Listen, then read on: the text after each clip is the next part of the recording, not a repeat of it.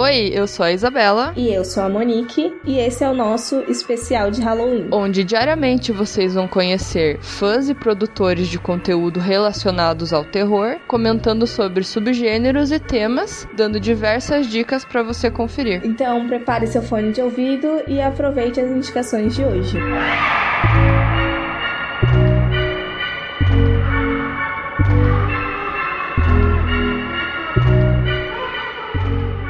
Olá, amigos, amigas, amigues e todo mundo que tá ligado aqui no podcast da Horrorizadas. Eu, muito feliz, fui convidada para falar um pouquinho para vocês a respeito do cinema trash, né? Antes de mais nada e não menos importante, vou me apresentar, que acho que é o mais interessante no começo de tudo, né? Meu nome é Bruna Galvanese, eu tenho 32 anos, eu sou publicitária por profissão, porém por amor eu escrevo sobre terror para um site chamado Mais Horror. Sou apaixonada pelo gênero desde muito muito nova, muito criança. Comecei a assistir filmes muito novinha mesmo, com uns 3, 4 anos, junto com os meus pais, que também eram apaixonados pelo gênero. E desde então eu venho acompanhando o terror em todas as suas fases, né? Uma das fases que mais me chama atenção, e sempre me chamou atenção, foi o aclamado cinema trash, que é aquela coisa, né? Ou você ama, ou você odeia. E, por uma felicidade gigantesca do destino, fui convidada pelas meninas aqui do Horrorizadas para falar um pouquinho a respeito do gênero, né? Do subgênero gênero para vocês. Vamos lá. O cinema trash, ele é bem conhecido, né, mundialmente, e ele é mais conhecido nos Estados Unidos como Z-movies, né? E o que mais chama atenção nesse gênero é que ele é justamente feito para ser trash.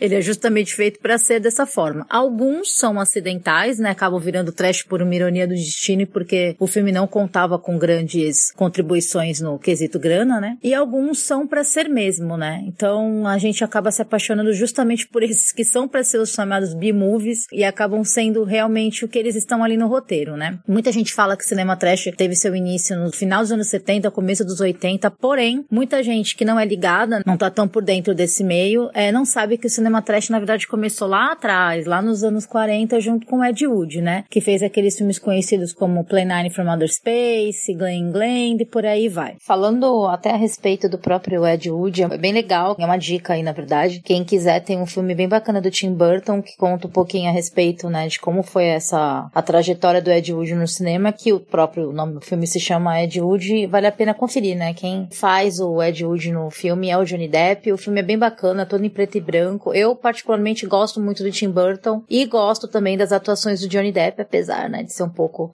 crítica com relação à vida pessoal dele, mas não entraremos aqui ao caso, mas o filme vale a pena por ser um filme esteticamente bem feito, com um roteiro bem legal também. E fala um pouquinho a respeito de como que era feita as produções dele, com pouco dinheiro, como que ele, entre aspas, persuadiu até o Bela Lugosi para fazer alguns filmes com ele, enfim, vale a pena uma dica. Retomando, né? Uma das coisas que também me chama muita atenção no cinema trash é uma parada ligada também ao surrealismo, a ideia de que você pode fazer o que você quiser com o dinheiro que você tem e manda bala. Eu sou uma pessoa que gosto muito dessas coisas autorais. Às vezes você se prende por uma produtora, você se prende por uma distribuidora e você acaba, entre aspas, também destruindo o teu filme, né? Não deixando que essa tua parte autoral, essa coisa mais ligada a você, destrua tudo que você pensou no começo. E os filmes trash, eles têm muito disso, né? Muitos dos diretores que fazem os filmes, eles se desprendem disso e mandam bala na produção, mandam bala no roteiro, e aí é que a parada fica muito mais gostosa, né? Falando um pouquinho também dos diretores, eu vou ressaltar um diretor aqui que é o Stuart Gordon, que foi o diretor do Reanimator, que é um clássico trash e que infelizmente nos deixou no comecinho desse ano, né? Vale a pena também também, mais uma dica aí. Como estamos vivendo a quarentena, o Reanimator é um bom filme pra gente assistir. Afinal de contas, né? Uma vacininha, uma injeçãozinha pode trazer todo mundo de volta à vida. Vai que, né? O filme é muito gostoso, ele tem algumas continuações que não são tão boas quanto o original, mas vale a pena dar uma conferida. Eu até reassisti ele aqui em casa durante a quarentena. Eu tenho o DVD dele, porém acabei assistindo ele online mesmo e vale a pena. É um filme muito legal, muito divertido de se ver e vale a pena dar uma conferida. Outro diretor que eu adoro, tem o livro inclusive, é o Sam Raimi, né? O Sam Raimi, para quem não sabe, é o papai do Evil Dead, papai de Ash, papai de Bruce Campbell.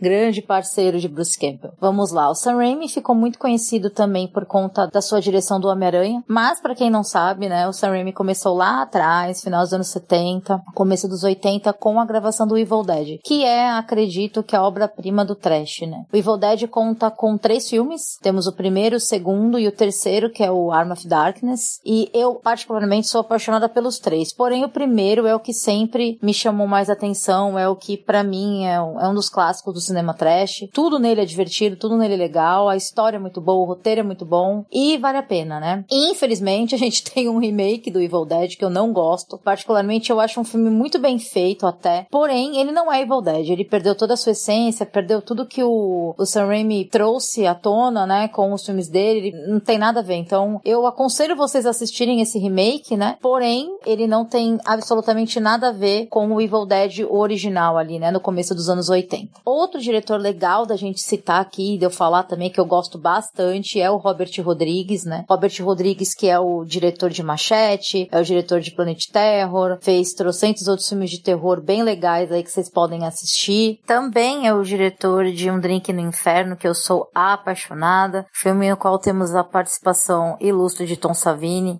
quem não sabe, é um artista plástico responsável por trocentas criações de monstros aí do nosso mundo de terror, como Sexta-feira 13, entre outros, né? Esse filme é maravilhoso. Aconselho que quem não tenha assistido Um Drink no Inferno, que assista, pelo amor de Deus. Robert Rodrigues também é um diretor que tem uma produtora, também investe bastante em filme autoral, além dele ter feito também alguns filmes, né, que tem uma grana a mais, que são de grandes distribuidoras e grandes produtoras, como por exemplo Sin City. Vale a pena a gente ressaltar ressaltar aqui também Machete, que eu já falei no começo, que é um filme esplendoroso, maravilhoso, para quem gosta de coisas absurdas e para quem é muito fã do Dani Trejo, eu aconselho muito a assistir Machete. Um diretor importantíssimo e que muitas pessoas até não sabem que ele começou no trash é o Peter Jackson. Sim, meus amores, o neozelandês que fez Senhor dos Anéis, esse gênio do cinema, ele começou ali no trash. O primeiro filme se chama Bad Taste, Trash Náusea Total, foi traduzido assim em português. Ele era um clássico do Cine Trash da Band na época, né? Quando passava ali nos anos 80 e 90. E ele também fez um maravilhoso, um dos meus filmes preferidos da vida, chamado Fome Animal, que é algo assim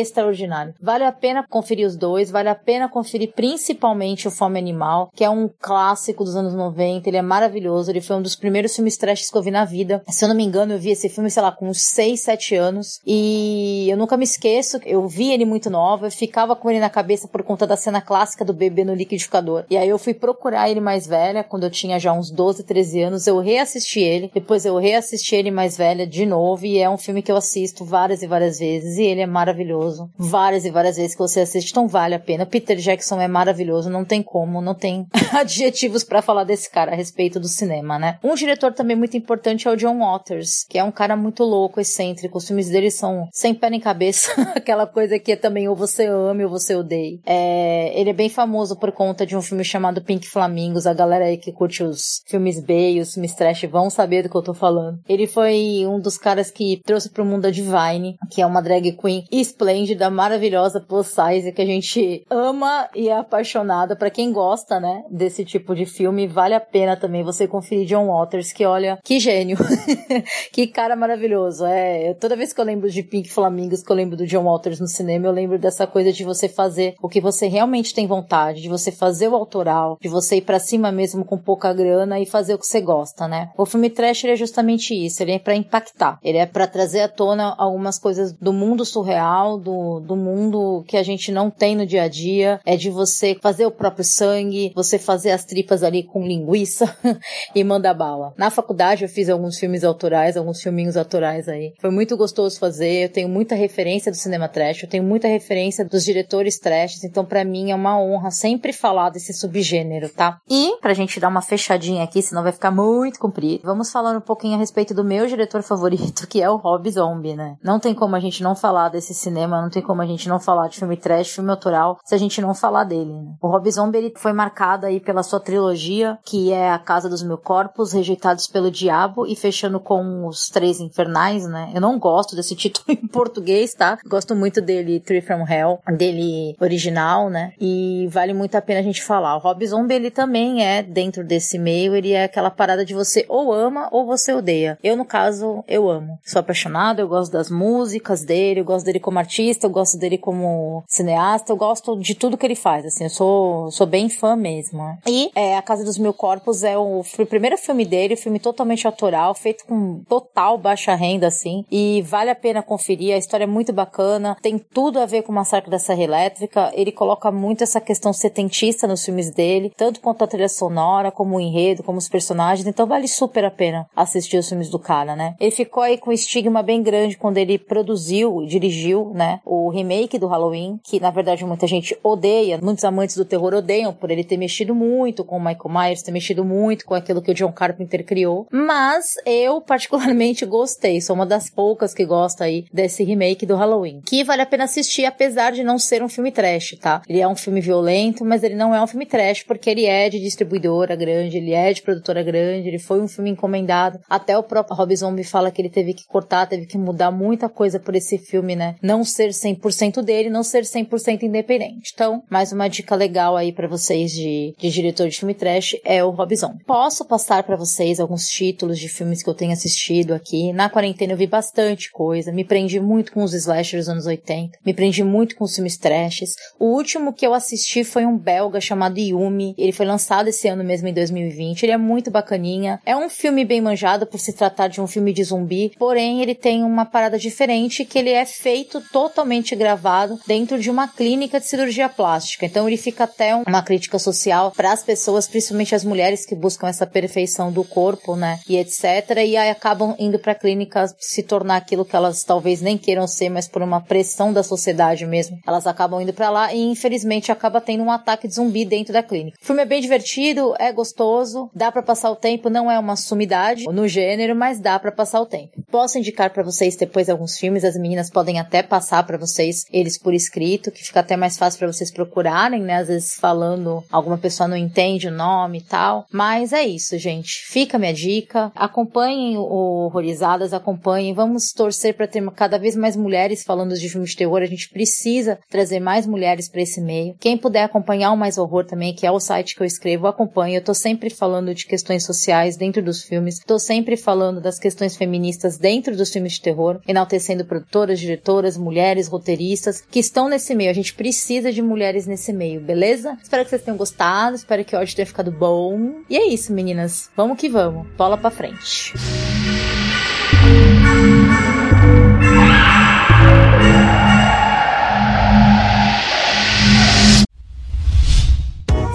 A iniciativa Podcasters Unidos foi criada com a ideia de divulgar podcasts menos conhecidos, aqueles que, apesar de undergrounds, têm muita qualidade tanto em entretenimento quanto em opinião. Por aqui você tem a chance de conhecer novas vozes que movimentam essa rede. Então entre lá no nosso Instagram, o arroba Podcasters Unidos, é só escolher e dar o play.